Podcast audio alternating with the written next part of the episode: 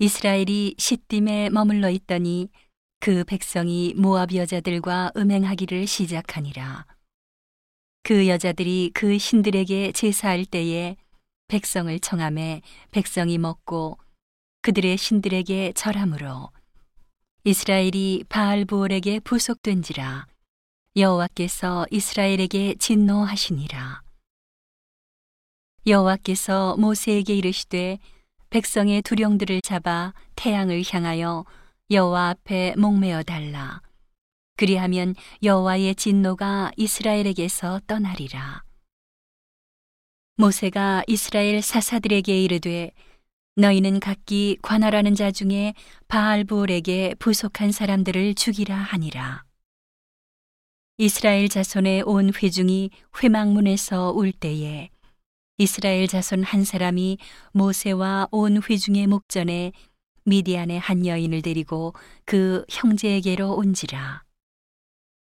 제사장 아론의 손자 엘르아셀의 아들 비느하스가 보고 회중의 가운데서 일어나 손에 창을 들고 그 이스라엘 남자를 따라 그의 막에 들어가서 이스라엘 남자와 그 여인의 배를 꿰뚫어서 두 사람을 죽이니 연병이 이스라엘 자손에게서 그쳤더라.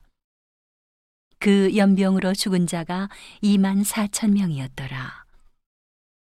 여호와께서 모세에게 일러 가라사대 제사장 아론의 손자 엘르아살의 아들 비느하스가 나의 질투심으로 질투하여 이스라엘 자손 중에서 나의 노를 돌이켜서 나의 질투심으로 그들을 진멸하지 않게 하였도다. 그러므로 말하라. 내가 그에게 나의 평화의 언약을 주리니 그와 그 후손에게 영원한 제사장 직분의 언약이라. 그가 그 하나님을 위하여 질투하여 이스라엘 자손을 속죄하였음이니라.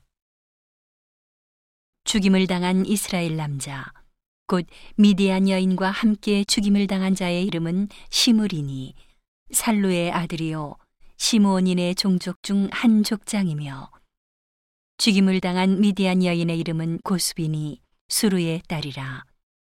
수루는 미디안 백성 한 종족의 두령이었더라.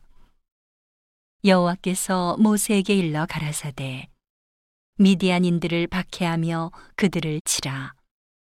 이는 그들이 괴계로 너희를 박해하되 부올의 일과 미디안 족장의 딸곧 부올의 일로 연병이 일어난 날에 죽임을 당한 그들의 자매 고수비의 사건으로 너희를 유혹하였음이니라.